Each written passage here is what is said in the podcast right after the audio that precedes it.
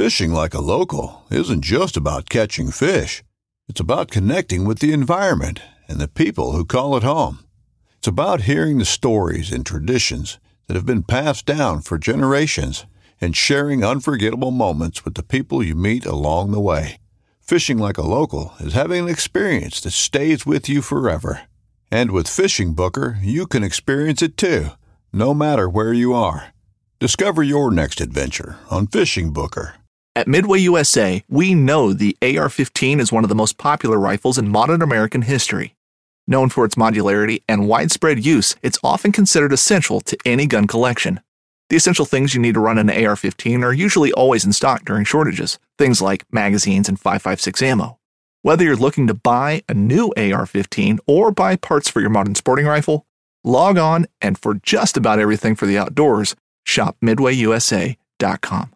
What's going on, everybody? Paddle and Fin has got a meetup going down October 16th through 18th at Eastport Marina and Resort in Alpine, Tennessee, which which falls right on Dale Hollow. What we're going to be doing is just hanging out, fishing. Uh, depending on the number of people that show up and the interest, we may do a small tournament. Uh, we will have some stuff to give away. Saturday evening, we're going to do a hangout and a little little barbecue action. We'll have food for everybody. If you're looking for lodging, you could stay right at the resort. It's $50 per person per night. Um, and what you get is your own personal bedroom on a houseboat, luxury houseboat, courtesy Eastport Marina. That's a special price they gave us to lend to our listeners. If you want uh, more info on the resort, you can go to eastport.info and uh, their website will pop up there. You'll see all the houseboats and things like that. A majority of our hosts are going to be there, and we would love to spend some time on the water with you.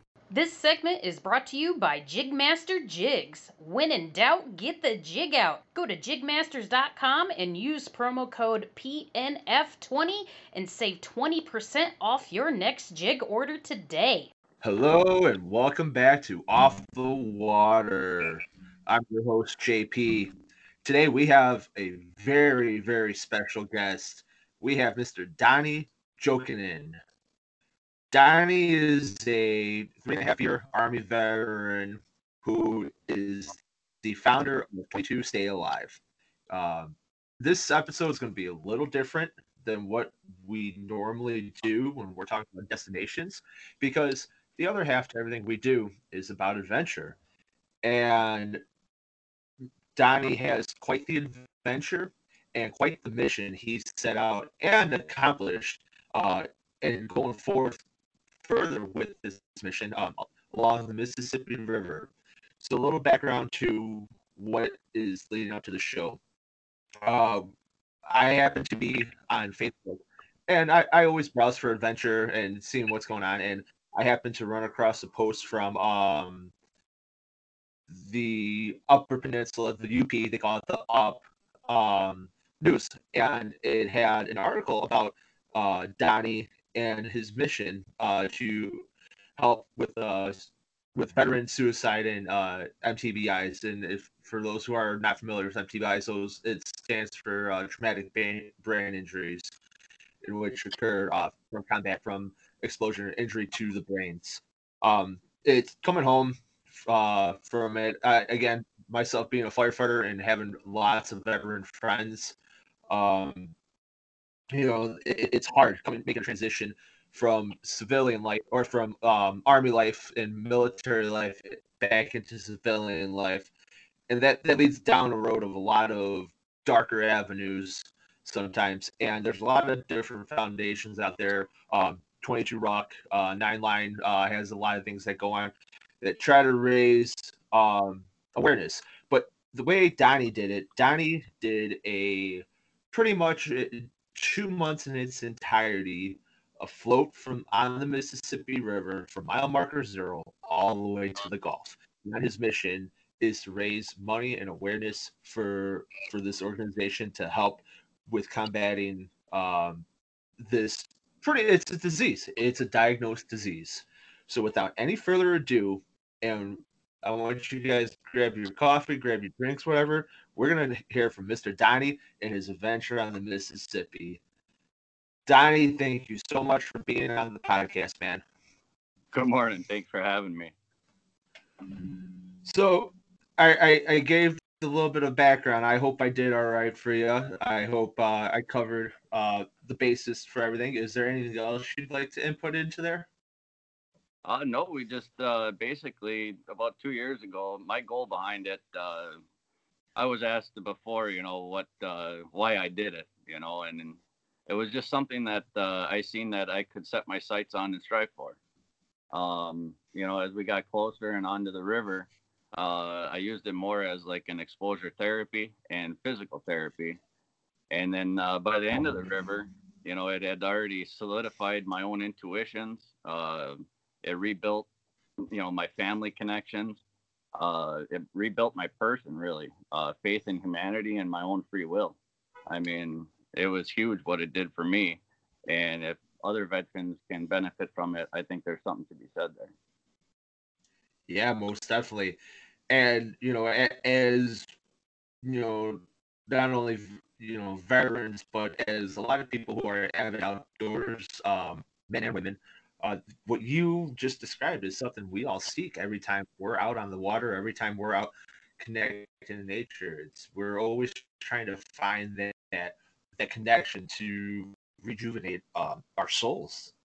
Yes, it does. Yes, it does. So, Donnie, let's let's start at, at mile marker zero and, and give us the date. So, uh, it was right. right Fourth of July, right? Uh no, we started uh, May eighth. We May 8th. Uh, May Okay. 8th we started, and there was uh, three inches of snow falling on the ground. Uh, when we put in, you know, we slipped and fell down the hill trying to get our canoes in the water, and you know, you could outstretch, you know, finger to fingertip and touch the Mississippi River banks. You know, that's how small it was. Um, and then uh, we continued our journey. It took us uh, about 60 days to get out of Minnesota. Uh, we were the first group to start the Mississippi journey. Uh, I originally started with Courage Incorporated and uh, a couple, Nate and Krista. And, uh, you know, Nate was a good friend of mine for many years. And we decided to do this trip to raise funds for his uh, nonprofit and uh, try to get them a pontoon boat in the very beginning, you know.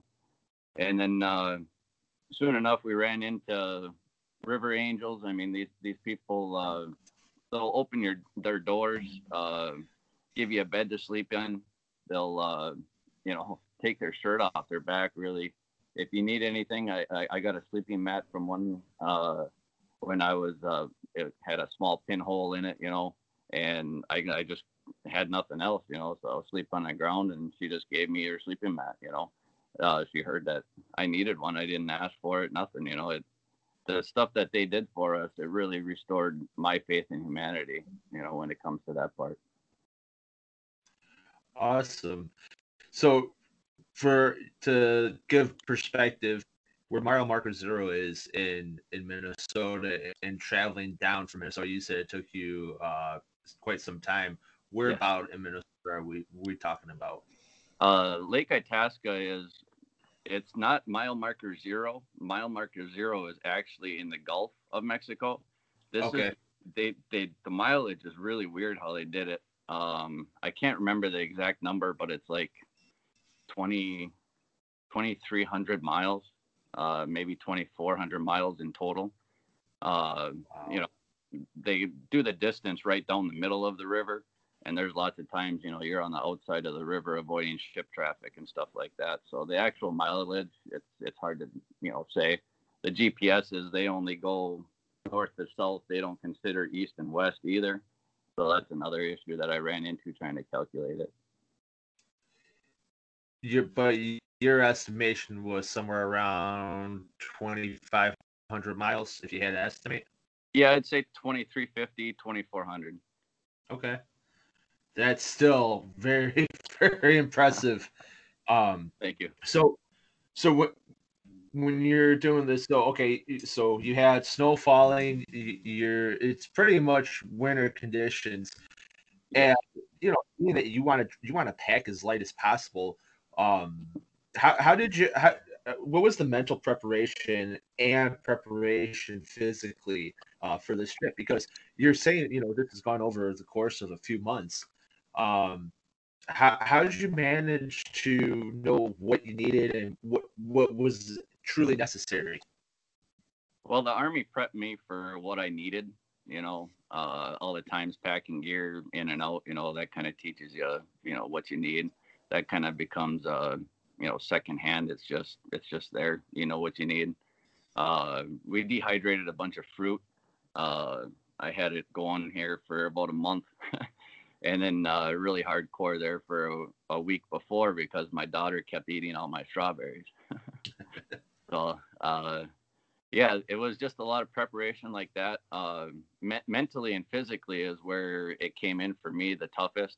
Uh, you know, mentally it was leaving my family behind and what I had already had here started. You know, you know the second guessing of where you want to go in your life and stuff like that and there was just something that called me more and more each day as it got closer and closer. And you know uh, two years before that you know there was times I, I couldn't even do one push-up. You know i started with one push-up and now i think i'm about 20 uh, sometimes 25 just because of my shoulder issues and stuff like that i can't physically do it uh, so I just push myself as hard as I can every day, just like I did on the river. And that kind of mentality kind of stepped me up into where the river was actually putting me. so it, it, in all in all, it was it was prep in itself. Everything I've been through, uh, it was prep for the river. so so so mentally preparing, physically preparing by doing you know push-ups and upper body training. Um, you said the you know in terms of packing, the army had um had prepared you for that. The how how much gear did you actually bring with you um during this? It's hard to say the exact poundage. Uh, let's see. Probably at the beginning, I probably had a maybe six to seven hundred pounds, maybe six hundred pounds of gear you know, holy that, crap, that food and everything, you know, because that was that was my lifestyle out there. You know, I stayed on the riverbank. You know, I brought everything but the kitchen sink. uh, so yeah, I had uh, about an inch and a half of boarding room on my canoe. Uh, so it was pretty low there, but you know, we didn't have much waves either. You know, it was pretty calm and steady until you know you got some of the rapids and stuff a little further downstream. But yeah, uh, we walked it for. There was one part there we were walking on brown, you know, cobblestone underneath the river, and it there was probably about a foot of water, and we are the canoes were dragging bottom, and uh, we had to get off and actually walk them. I think it was close to four miles, and maybe maybe two miles in that cobblestone, and that was brutal, absolutely brutal. oh, I, I could only imagine. Now, did you have 600 pounds of gear going throughout the course of the trip or did your load lighten as the days progressed? Yeah i lightened up as much as i could you know we started off with winter gear and then pretty soon you know it was spring and you know then it was summer because it was it, it went from 30 to 90 degrees in a matter of a few weeks. So we were shedding all that winter gear uh, you know getting lighter as we went and then you found that you just brought too much. Yeah. Yeah, it's I mean it's 600 I mean it, it, at that point it's like oh it's it's like a mini uh tugboat just like you see on the river too. yeah. Yeah. That's a lot. So all right, so walk us through it. So we so we get through Minnesota, you're going through the cobblestone. Now, the areas where we normally fish our pools. Uh, I I I fish personally pools seven and eight around La Crosse. Okay. So how let's let's give a timeline to where it was from Minnesota where you where you were to get to La Crosse. How, how about how long was that? Just in, in terms of your guys' pace going down the river. I want to say that's around 50 days. 50 days, and it doesn't even seem like that far. Fourth when we arrived in La Crosse area. Around the 4th of July. Okay. Yeah. And so so we're we're 15 days in at this point. For the last for the last few or for the last 50 days, um what are you do? What are you doing to actually um, survive? To shower? To to sleep? How how you how are you setting everything up to just maintain when you're not paddling? Uh, let's see. I'll, I'll give you like a rundown of, you know, my day. You know, I'd wake up Sure. with the sunrise, you know, and a lot of times I was in so much pain, I had to just wait for my body to start cooperating with me. You know, I do my stretches, take my Tylenol, you know, medicine, stuff like that, drink a monster, uh, get my head right, basically trying to push myself mentally every single day was probably the toughest. That mental fatigue and breaking through it. You know, it, it, when you first wake up, it, it's hard, but when you start actually paddling, and you know the pain and threshold goes up, you know, and you you meet that wall, breaking through that wall is is very tough, very tough to do. Uh, so Eating better is easy with Factor's delicious, ready to eat meals. Every fresh, never frozen meal is chef crafted, dietitian approved, and ready to go in just two minutes, including Calorie Smart, Protein Plus, which is the one I like, and Keto. Get started today and get after your goals. Discover a wide variety of easy options for the entire day, like breakfast, midday bites, and more. No prep, no mess meals. Factor meals are ready to heat and eat, so there's no prepping, cooking, or cleanup needed. Sign up and save. We've done the math. Factor is less expensive than takeout, and every meal is dietitian approved to be nutritious and delicious. Head to factormeals.com slash waypointpod50 and use the code waypointpod50 to get 50% off. That's waypointpod50 at factormeals.com slash waypointpod50 to get 50% off. you know, we would uh, then pack up gear uh, when we were all set and ready to go. Uh, you know, that would take probably a half hour to an hour, depending on how much gear we had to bring out that night, uh, food wise, or, uh, you know, protecting ourselves from the weather. Um, so, and then getting it back in, in or, organized into the canoe each day, because if you move it one way to the other side, you know, you got to deal with the weight you know so it's pretty sensitive when it comes to that you know you don't want to be paddling too hard on the right because then you're going to get tired and sore and um, then we would get on the river uh, paddle as hard as we could. You know there was times it was 7.30 to 10 o'clock you know at the latest depending on our uh, our health wise that we would get on the river and then we would paddle 8 to 12 hours you know depending on the body and condition uh, there was times, you know, the wind would be blowing so hard you'd be paddling backwards for hours. And you know, like especially on them pools like La Crosse area and stuff like that, you know, it was basically a lake that was flowing backwards. uh, but then uh, you know, there was times we would stop for lunch, you know, you eat in the canoe while you're paddling. Um, you know, it, it's just like work, you know you you get in your canoe, you work un, until you're done, until you're beat. Um, you know, that's how most production workers are. You know, and that's kind of Mhm. my mentality too. You know, I work until I'm done. uh, so there, and a lot of times that kicks in at noon too. so you got to push yourself that much further until five, six o'clock at night. You know, but uh, getting on the river and having that peace that that comes with it. At at first, you don't know it you don't you don't see it until you're ready for it and then it then it hits it pretty hard Wow, that's that's awesome, man. You know, and you know, it's like you said, it's like work. You know, and just to kind of one thing I didn't ask you about on an average day, how many miles are you putting on uh paddling? in the beginning uh we were lucky to hit five to seven. Um and then uh when the river started picking up you know we were putting on maybe 20 uh around the end of minnesota. And th- those were tough days. Those were very hard days. You know it was paddling very tough.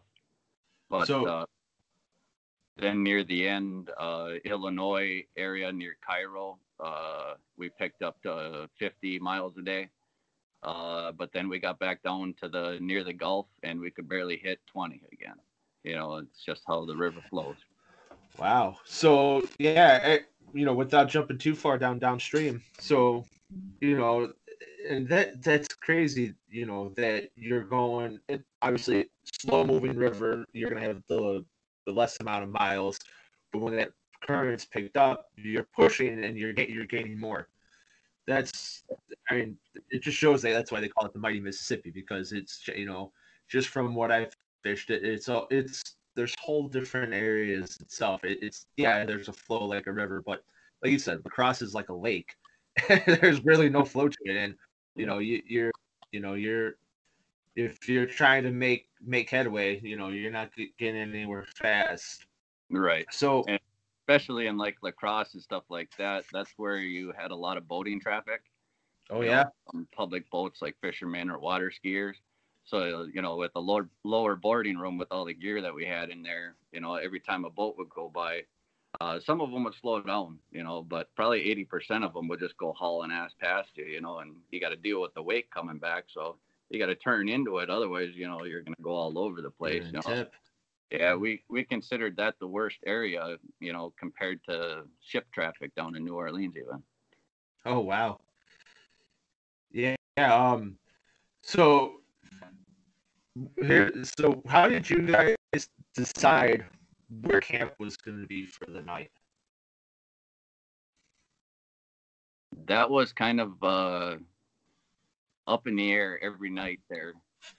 Uh, up in Minnesota, they had like de- designated camping spots. Uh, you would try to push so far to get to that camping spot every day because there probably wasn't nothing else to camp on. Uh, we did end up camping on a few spider islands and stuff like that. Uh, they're just you know big marsh heads and yeah, just off the side of it. But uh, you know it, it took care of us for the night, and that's all we needed it for. Uh, other times, you know, there was uh, we would camp on levees. Uh, the uh, just off the pools and stuff where you would meet the dams and the lock. Uh, right on the backside of the lock and dam, a lot of times there's camping areas there too, or, or like a boat launch.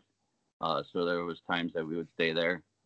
Uh, my mom, she uh, she drove the support RV. Uh, she would basically drive ahead of us every day, just looking for spots that she could get to us. Uh, you know, by that time we were going less gear, and when with that happening, you know, the sun came out and you know, we were carrying less water and eventually, you know, we started drinking too much water and we would be running out. So she would have to come and resupply us, you know, midday. Did you ever have to worry about um about water uh water tax uh water toxin or overhydrating uh at that point too?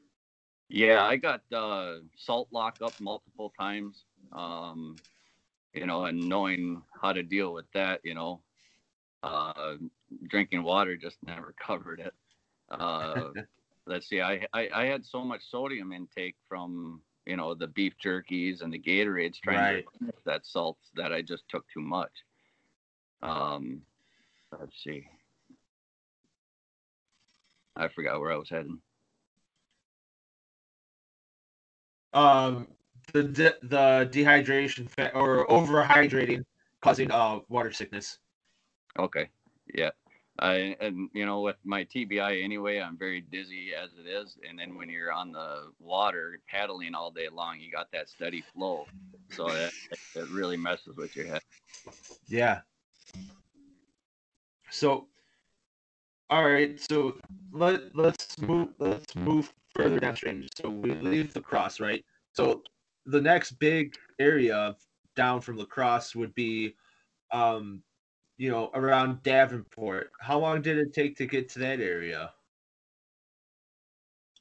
I'd have to look back on my uh, pictures and notes there for the exact timing uh, okay.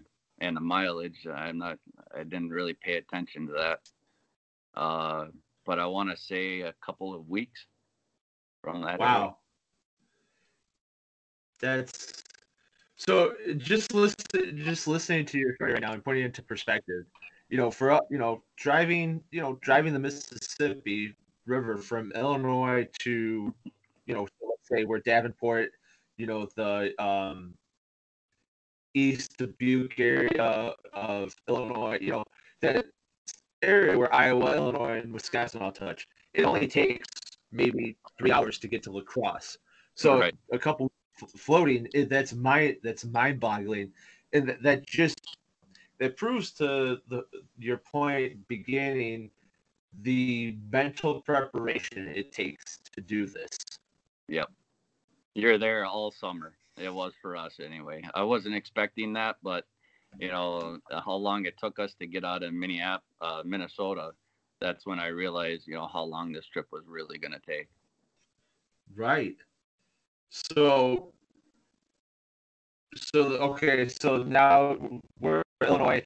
Any between Minnesota, Wisconsin, Illinois, any significant sites or events that had happened during this paddle that you uh, want to talk about? Uh, the biggest one is uh, we, my friendship basically ended with the couple that we started with. Uh, that's a whole ordeal in itself, um, you know, and I don't really feel this is the time or the place to do it, you know. Uh, Sure. But we had a falling out basically. Um, and then uh, the other part was after that, our spirits were kind of down. And just out of the blue, a friend from uh, Michigan that had moved to Illinois uh, came to visit us at a campground and spent the night with us and hung out. And, you know, our spirits just returned. And, you know, as they got there and we were setting up, you know, uh, we went through, uh, there was tornado warnings and stuff like that to the east or northeast of us. And the mo- the storm moved in there, and we must have had close to 80 mile an hour wind. So we were holding our tents up and you know trying to get the gear so it wasn't blown away you know we had just set an awning up you know so you got to deal with the elements as they come Yeah, uh, it, I mean, there's so there's so much that's thrown to you, uh, at- you know, in doing this, and you know, I like like I said earlier, I'm glad I, I have you on here, and I know that our listeners going to appreciate every bit of this journey, and you know, because like for myself, a little bit of back, you know, a little bit of background, you know, um, me and my buddies, you know, we've we've gone out west. We've um, primitive camp. Uh, we mountain biked through uh, Canyonland National Park. Uh, you know, with primitive camping in, in the same sense. We only did it for five, five days. So, and Right. we, we, we, had, we had our little bit of uh, trials and tribulations. But what you what you're doing is on such a grander scale, and, and it's amazing. And you know, again, we'll we'll get into it about the organization. But kudos to you, man. Kudos to everything you've done. not gonna lie So- there was multiple times i was ready to quit you know it that's tough that's how tough that was to get up and keep going every day you know we took uh 14 days to ourselves where we stayed in a motel or had uh river angels let us stay overnight you know and actually unwind because we heard before you know somebody told me uh if that river ever becomes not fun anymore get off and Yeah. That's very valuable So, so from so now we covered Illinois, Wisconsin, and Minnesota. So let's let's go down. So Saint, let's let's start St. Louis, right? So we we took a section. We're down in St. Louis. Yep. Uh, anything significant around there uh, that jogs your mind about what was going on or what could have happened down there? Oh, very much so. Uh, right around that same time of Illinois that we had just talked about, uh, that's when all my gear started to get really worn out and depleted. Uh, it was already pretty wore out already, but uh, you know, and I was on my own, so I didn't have uh, any radios to talk with the ship barges. Uh, I had no preparation with the locks except for a cell phone that barely had reception when we got to the lock.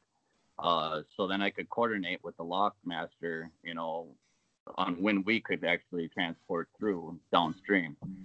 Um, relearning all of that uh, radio lingo and stuff like that, you know, that became interesting too. But that's further downstream. Uh, I I got worried, you know. I got uh, how do you say it? Almost defensive, you know, for myself that I wasn't going to make it. Uh, just because of all these extra worries that were on top of me then because basically I took the leadership role and I didn't do any research into being the captain you know I was uh, originally just following along uh, so every day I would go to bed or uh, get ready for bed there and that's when I would start doing my research for the next day what's coming up you know how many miles can we paddle how much did we did today and what weather conditions you know and I, I would just triangulate where we could get next, and that really started to help out, you know, with the RV and stuff like that. It became uh, a well-oiled machine at the end. Uh, but without all these trials and stuff, you know, that stuff wouldn't have came in. You know, I wouldn't have been put in that situation to have to do that. Yeah, and and just let you know, it's funny. We were just talking about this yesterday at the firehouse someone has to take that role uh, of you know of the leadership position as much as everybody wants to stay back and just be you know just be a grunt someone has to lead and yep.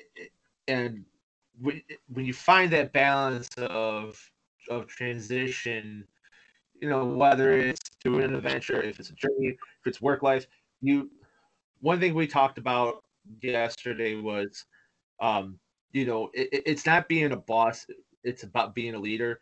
And when you when you lead your men um, in a direction that you can know and trust them, you're gonna have unlimited, um, not necessarily respect, but you're gonna get the most. Uh, you're gonna get the most value out of your people when you yep. when they're like assets. Agreed. Yep. So and then uh, just to keep going on that the last subject there uh, when i when i was feeling like that i had reached out to uh, camp hope uh, mr white uh, in missouri they had uh, helped me in the past with my ptsd they brought me down to their camp and they you know brought me on hunts they take you in you know as a friend and then you leave as family at the end there and that's indeed what we are uh, they brought me down to Texas there for another hunt, and you know, it's it's not just about the hunts and stuff like that. You know, that's sure the main focal point, but knives, machetes, saws, and shears, multi tools, shovels, swords, axes, spears, hatchets, and tomahawks. If it cuts, snips, slices, or chops, Midway USA has it. Find great gift ideas in our huge selection of pocket knives and other everyday carry folding knives. Make a statement or create a family legacy with one of our top of the line hunting knives. We've got a great selection of manual and electric sharpeners too. For just about everything for the outdoors, check out midwayusa.com. What happens behind the scenes is the main focus, you know. And yeah. I didn't I didn't see that for many years, you know, and when I was on the river there and I asked for help, you know, and all of a sudden, you know, all all my worries, you know, started to just, you know, disappear with the the help that I was receiving from them all you know it uh, not it, it solidified uh, because of already the stuff that I had been through, and I had already started 22 Alive, and you know, kind of started explaining what I had already been going through and stuff like that on there. Uh, but it just opened the doors that much more to all the other veterans. It it just wasn't myself anymore, you know.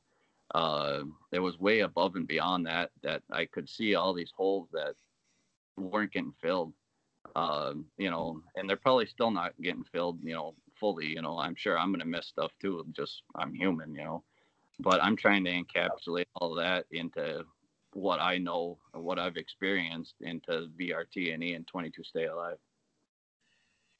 You know, it, it, you you hit it on the head, and we, you know, again back to that talk yesterday about we're only human. You know, one thing that you know, so I had a choice when I was 18. Uh, I was in a fortunate position. I was it was either I go to the military or I had the avenue to go the route of the fire department. I chose the route to go to the fire department, but again, paramilitary background. All my DIs were ex-marines, um, so it, it was them really really boot camp for six months. But nonetheless, um, when you were taught it, and you were taught to be built up, to be broken down and rebuilt again. And, there's a lot of individualism uh, and, and self sufficiency that you are taught. And as not only I, I see it in myself, and I understand where you're coming from. When you're so self sufficient, the biggest and the hardest thing, and you did it, is asking for help. It is so hard to ask for help when you are a self sufficient person. In your mind, you become, oh, I don't need, I, I, I've done it on my own for so long, I can continue to do it. It's not until you don't even realize that you're losing control that asking for help is what you said. It releases and it solidifies so much of what you've done. But until you can, and, I, I 100%, you know, there's things I've seen where I know uh, I probably have undiagnosed PTSD. I don't seek it out as much, but I, I, I there was the hardest thing to do is ask for help when you are feeling compressed that that's harder than anything that will ever do, that will ever be. Yep. And um, and even you know, man, one more time you broke and even up there. Just accepting that help is hard. You know, I had uh, people yeah. coming up to me, you know, on the river, you know, as I'm getting off, wanting to help, and I'm like, no, you know, it's okay, I got it. You know, and then mm-hmm. near the mm-hmm. end there, I'm like, well, this is their way of giving back and showing appreciation. So, you know, there's something wrong with me for you know being so stubborn. yeah, I and yeah, I, I, I totally get it, Donnie. I, I get it, man. And, and like he's like I said, you know, you're hitting on the head and you're you're you're pushing forward with it. That's awesome. Uh, but you know, I, am gonna I'm gonna circle back to to everything about 22 Stay Alive and v, VRT and E. But let, let's continue on our journey going down going uh, down river. Okay. Yeah. So uh, Go ahead.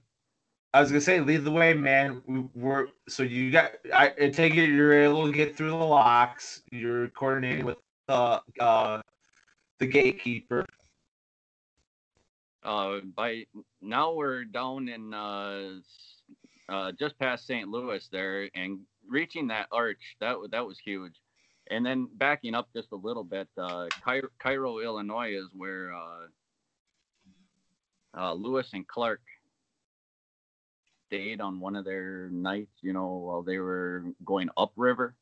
And that's where I, I really imagine, you know, myself bringing myself back in time. You know, I like to take the white, black and white photos. Uh, it, it just, I don't know, solidifies your spot in time there on the river, you know, or it's, or it's timeless basically. Um, and then I just imagine myself, you know, camping on the river there, the yeah. same as they, these explorers were. And I don't know, it, it kind of two and two together, you know. Uh, the the adventure spirit, you know, really came out in me then.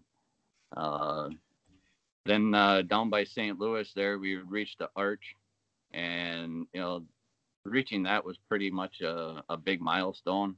I knew that the hardest part, the most physical part, was behind me. Uh, all the locks and dams were done. There was no more of them. Uh, that was very physical. Every time you would reach a lock and dam, you know, all them big lakes behind it, uh, there, there's no current basically. Um, so it's it's you got to prepare a day ahead of time before you reach a lock lake. For me, anyway, it was. Um, then we got down past St. Louis there, and uh, my confidence had really gained with all the gear uh, you know, I was playing with the gear, you know, while I was supposed to be paddling. My dad looking back, you know, come on, let's go, you know, and here I am playing with the GPS. But uh, yeah, that made it fun. Uh, we, my dad went over. Uh, I almost got sucked into Devil's Hole. So that's a, that's a pretty cool story. Uh, yeah, let's hear that. I was uh, we were on the. I took the middle because I heard a wing dam they sound like waterfalls as they're coming up. Mm-hmm. You can hear the rushing water, and you're far away, you know. And I heard the rushing water coming up, and I started moving to the middle because uh, I knew from experience that where the wing dams were, and they're rougher to go over if you're near shore where they start. So my dad he was uh he was taking the inside shoulder there and I started moving out. So we, we were basically in parallel like this and I was yelling way down, way down. And I, I got over it, you know, it, it it's a pretty good drop, you know. I had a pretty good uh tickle belly roller coaster over the top of it. And I started looking over my shoulder wondering how dad's doing, you know, and he told me afterwards he got sucked into it. There was a whirlpool right afterwards, and it took the bottom of the kayak down, and he had to really dig to get out of it. Uh, but that one was uh, pretty eye opening for all of us, you know, and how dangerous that river can be at sometimes. Uh, then we uh, St. Louis there after that. Uh, it was really beautiful. The Kentucky rain, you know how they say that. Uh, it's true.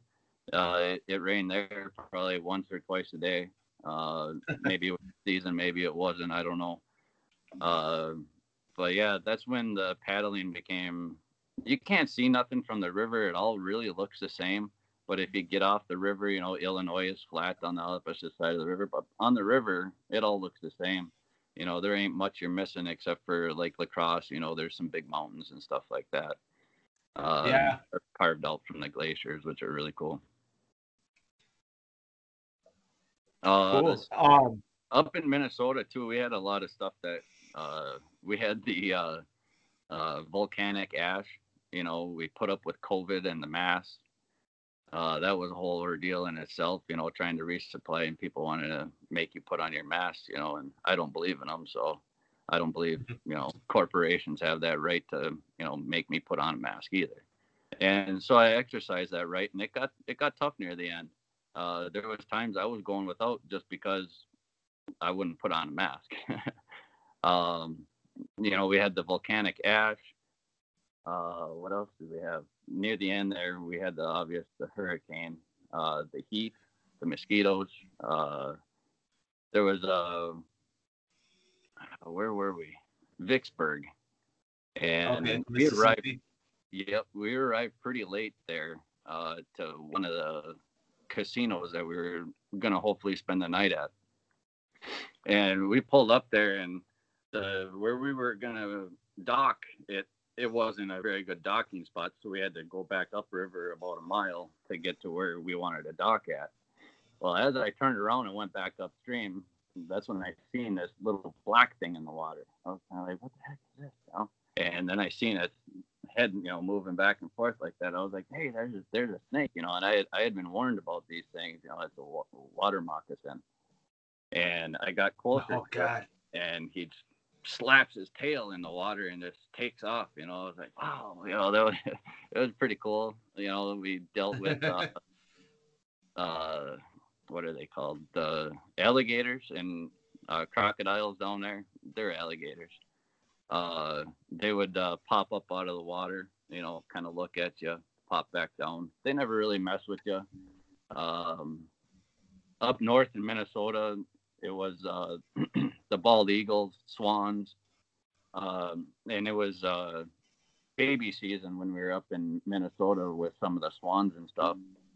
And there was one area in particular, it was all marsh, and you seen uh, baby down feathers all along the marsh. And the whole water it seemed like or the air was just vibrating from the baby coos because there was just so many of them thousands of them and that was pretty neat and memorable uh, i had uh, bald eagles uh, show me where to land at night.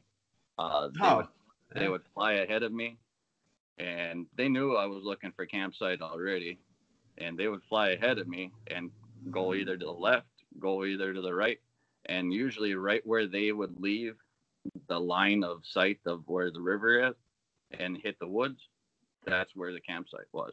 And no doubt almost every single time very close to that i was able to set up tent uh, oh that's that's awesome that's pretty cool man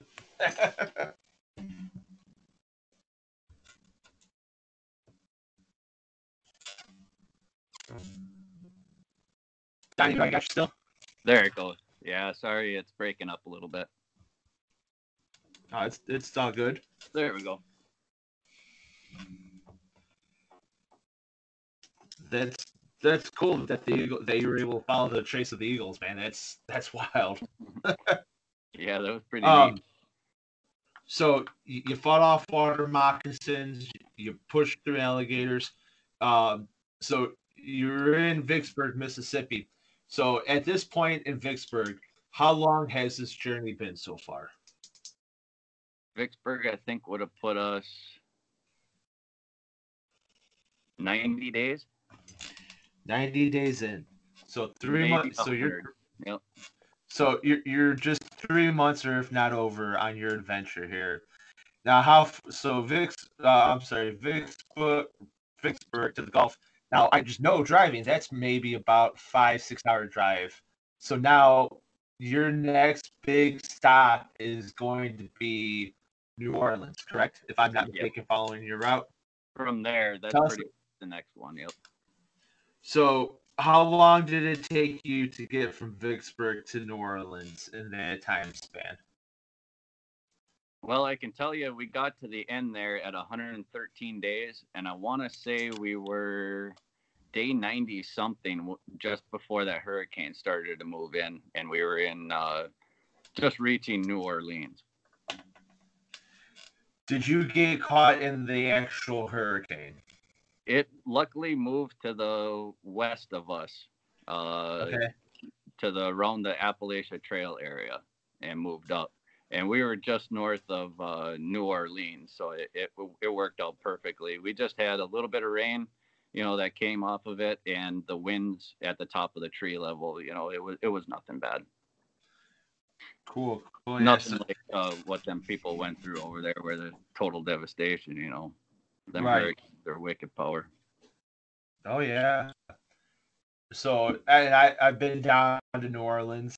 Um, you know I I've seen that I've seen where the um, port is where the Mississippi flows in.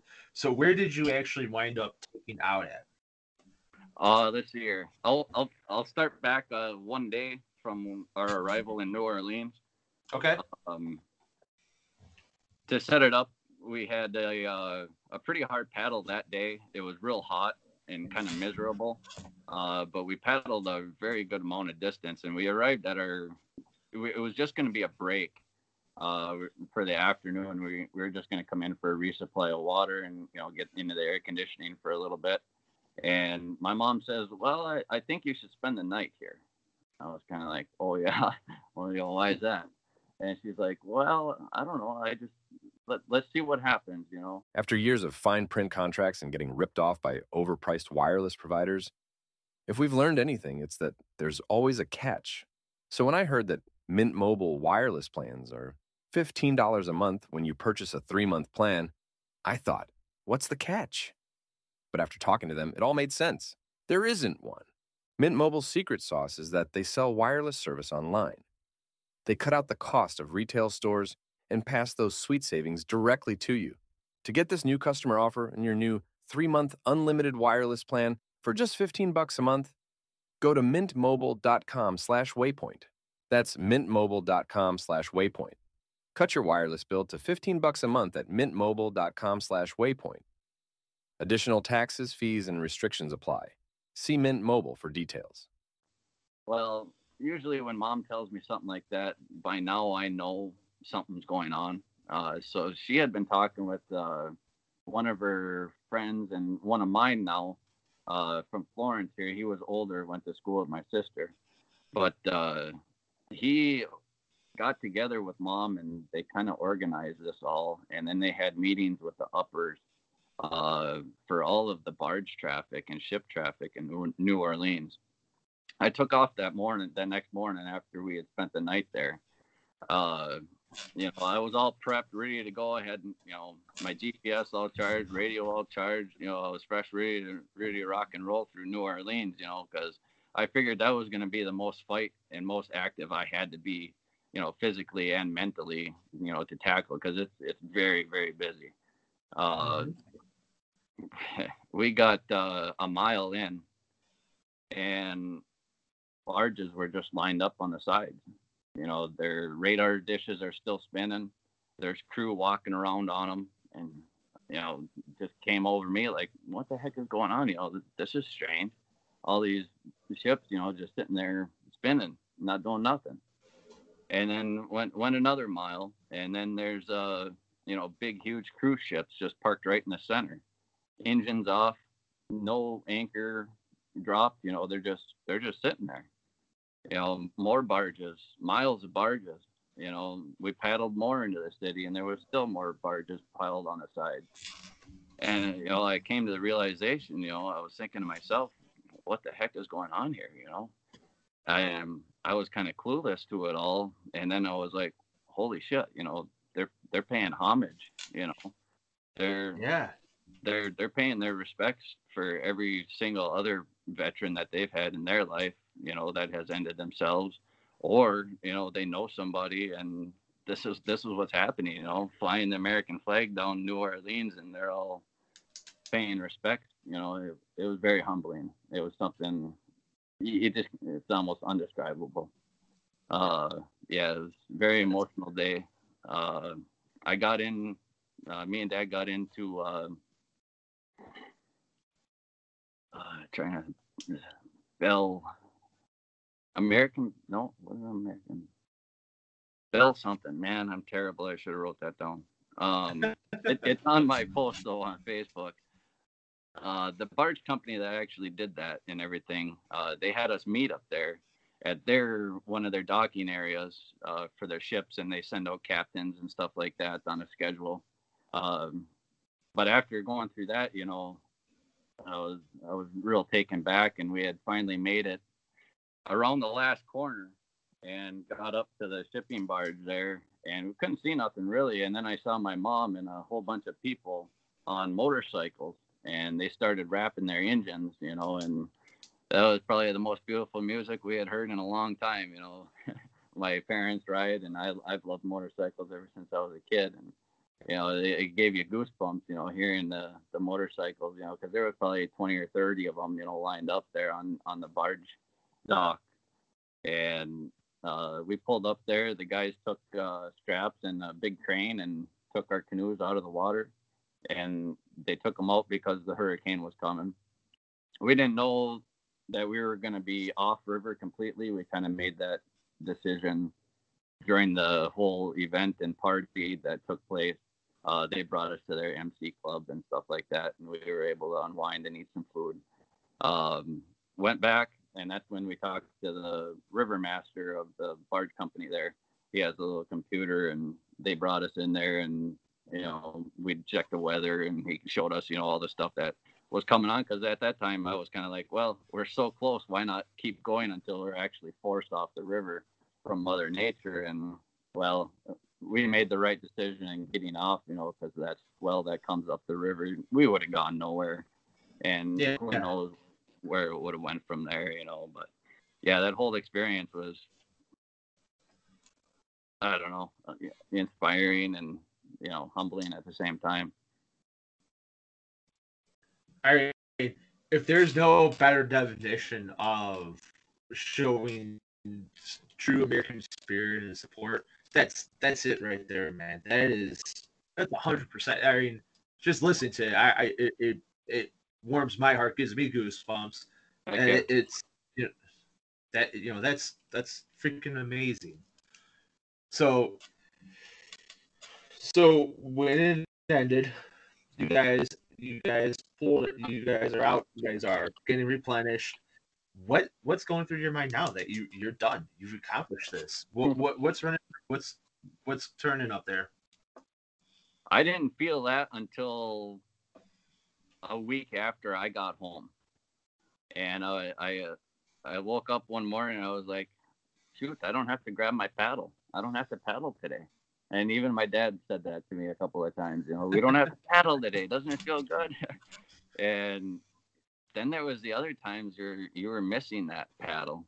You know, so yeah, it's there's something to be said there yet. I, I don't have the exact words for it all yet, but someday I will. Yeah, for sure. So that so now you have some time in between. Let's um and, and obviously you, when you did your foundation for 22 Stay Alive, this was this was the big mission of it. Now you're moving on to to new chapters um, in your quest uh, for for support. So let's talk about uh, your organizations and what you're doing and what your future plans are. All right.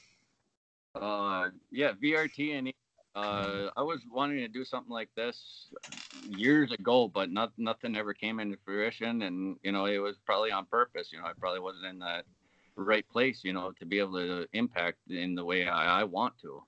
Uh, but eventually, you know, uh, VRT and E, uh, the veterans, you know, it would be nice to be able to get a hold of all of our American veterans, you know, all the disciplines are on the racetrack every, you know, race that's on in America. You know, I would like our teams to actually be there and be participating, you know, on the racetrack as a team, you know, at building that camaraderie up.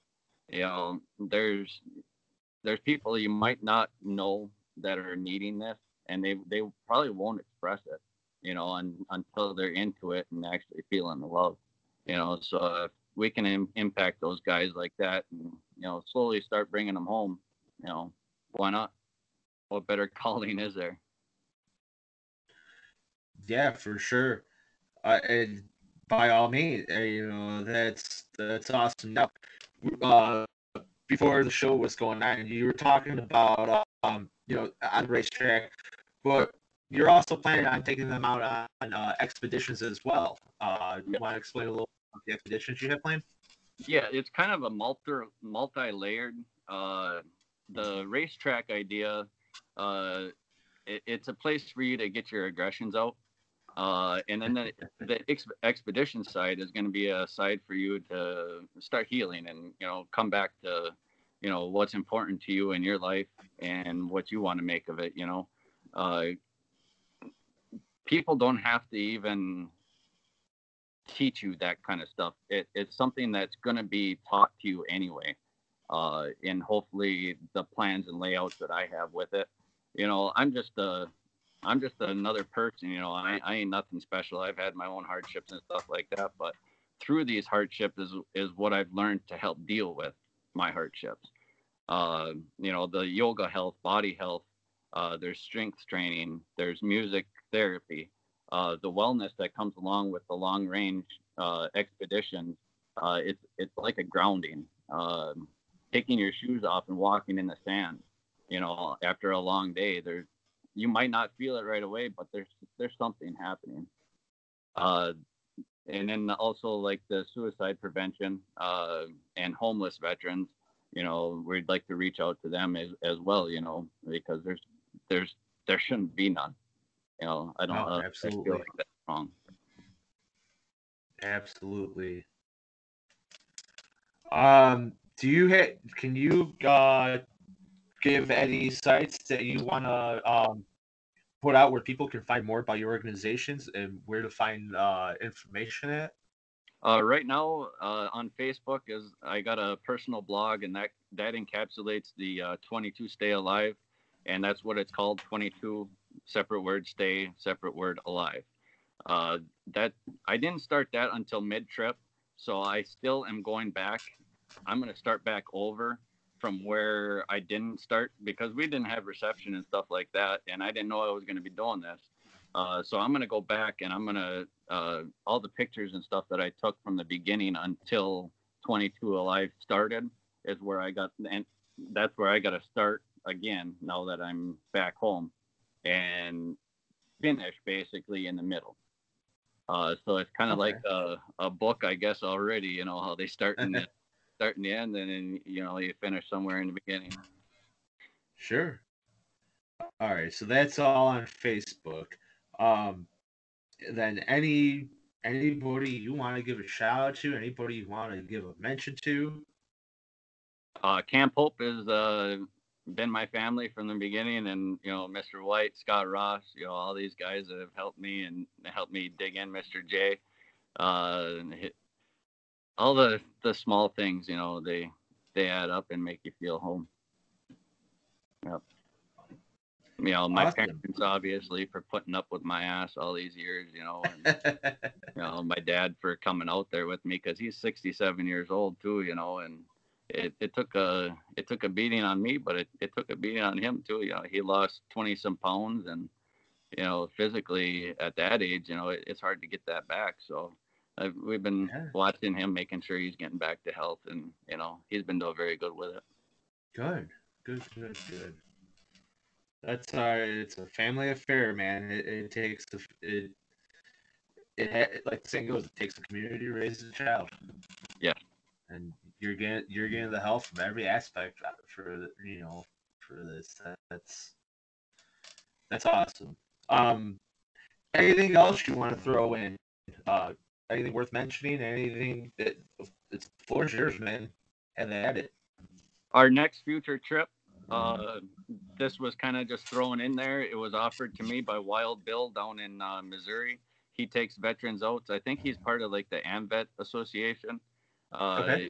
He's bringing me fishing october 17th or something like that and i'm going to pick up uh a purple heart recipient in missouri there uh he was deployed with us and we're going to take him out fishing um you know that's where I'm going to start.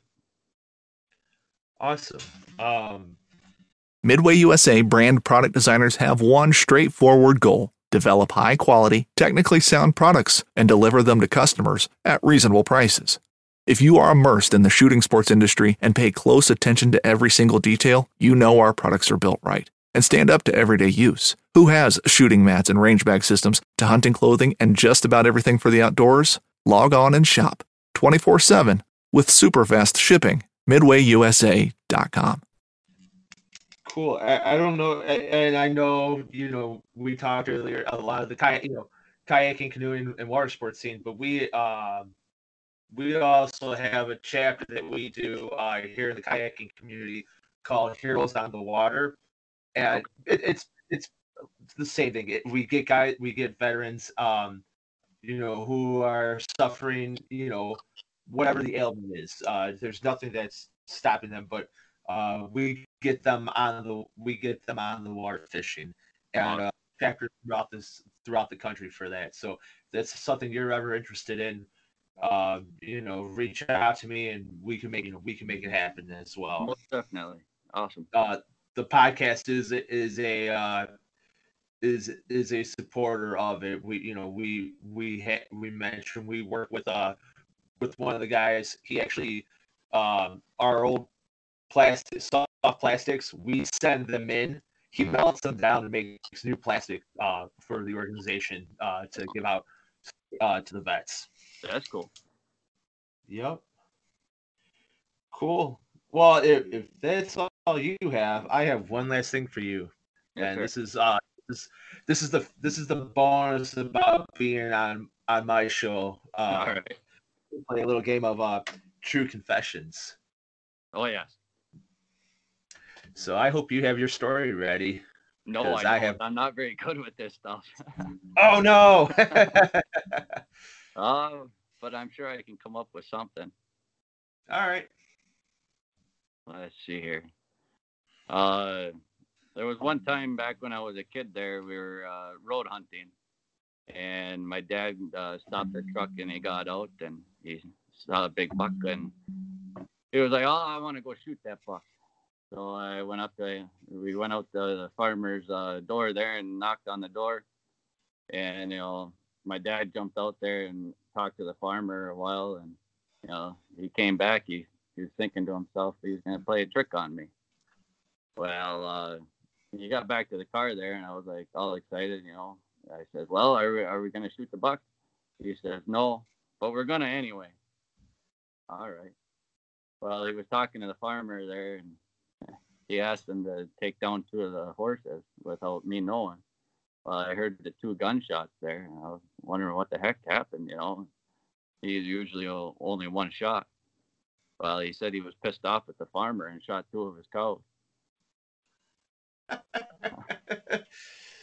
this this we uh, know that's it- bullshit. So um Yeah, I was gonna say it sounds too good to be true. No. Given how genuine uh, he sounded on the water with you. yes.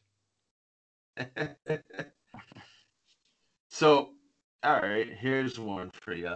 Now you're up in the UP, so you're you're on the west end of the UP, right? Oh, Iron Mountain. Uh, more like the southern middle. Okay.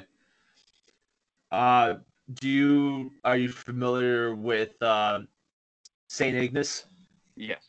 In Mackinaw City around that around that region? Oh yeah.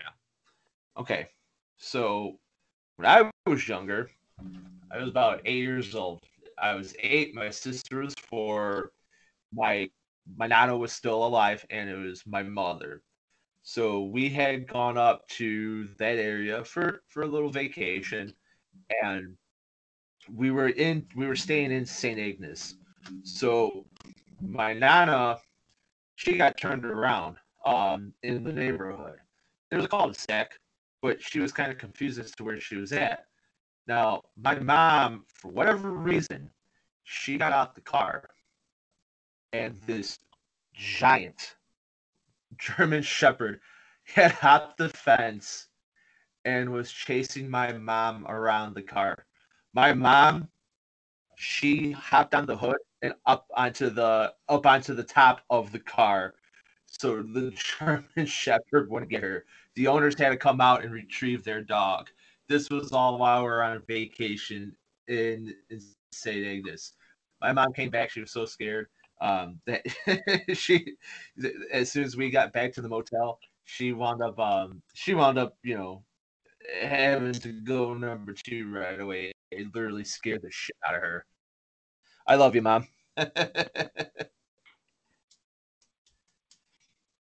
Well, that one definitely sounds like it's the truth. Oh, a hundred percent. I'll never forget that as a kid, my mom getting chased around by a dog outside. Yeah, can't imagine. Cool. Donnie, again, I want to thank you so much for taking time out your day to come on to the show and talk about this. Um, you know, it to me, if it means nothing else to me, it means the world. You know, and our listeners, they'll definitely. I know. I know. The, if you if you're not familiar, you know our our podcast goes it goes you know worldwide. We're on every streaming platform. We're up to the last number we were up to was uh, two hundred thousand listen uh plays. Wow. So there's quite a bit of people who who this gets reached to. So I'm sure you know, I'm I'm sure to hear this, this story, you know, it maybe even if it's one or two people to inspire, you know, to inspire them, um, Right. you know, it, it's it's worth it. It's worth it by every means. Yep. Keep, Um, go- keep going. Yep. Well, again, thank you so much for being on the show. And then uh, uh, to all my listeners, thank you guys for tuning in. You guys are what makes the show possible. Um, right now, tournament season's settling down, but that doesn't mean the real down's over. And on top of that, be on the lookout for the next episode of Off the Water. Till next time, peace. Thanks for tuning in to another killer episode on Paddle in Fin. Don't forget to go check out our website at paddle, the letter N, and fin.com. Don't forget to check out the YouTube channel at Paddle and Fin. If you got a question, comment, want to hear from a future guest on a future episode, feel free to email us at paddle, the letter N, and fin at gmail.com. Don't forget to follow us on social media at Paddle and Fin on Facebook and Instagram. Shout out to our show supporters, Anglr. The Anglr button and app just makes for a better time on the water and creates a virtual logbook for every fishing outing out on the water. Shout out to Rocktown Adventures, located in northern Illinois, for all your kayaking, camping, and hiking needs. TRC covers, protect your investment. Ketch Products, shout out to Ketch Products. Go to ketchproducts.com and put the paddle in fin logo directly on your Ketch board. Shout out to Jigmasters Jigs. When in doubt, get the jig out. Go to jigmasters.com, use promo code PNF20 and save 20% on all your jig and tackle needs. When you go out there and the fish are where you think they are, any one of these casts could be the bite. It's the most exciting fishing that I know, right here at Hawks Cay. Oh, that's awesome. Experience the best saltwater fishing the world has to offer. Don't miss Thursdays with Saltwater Experience, brought to you by Golden Boat Lifts, every Thursday night from 6 to 9 p.m. Eastern on Waypoint TV, the destination for outdoor entertainment.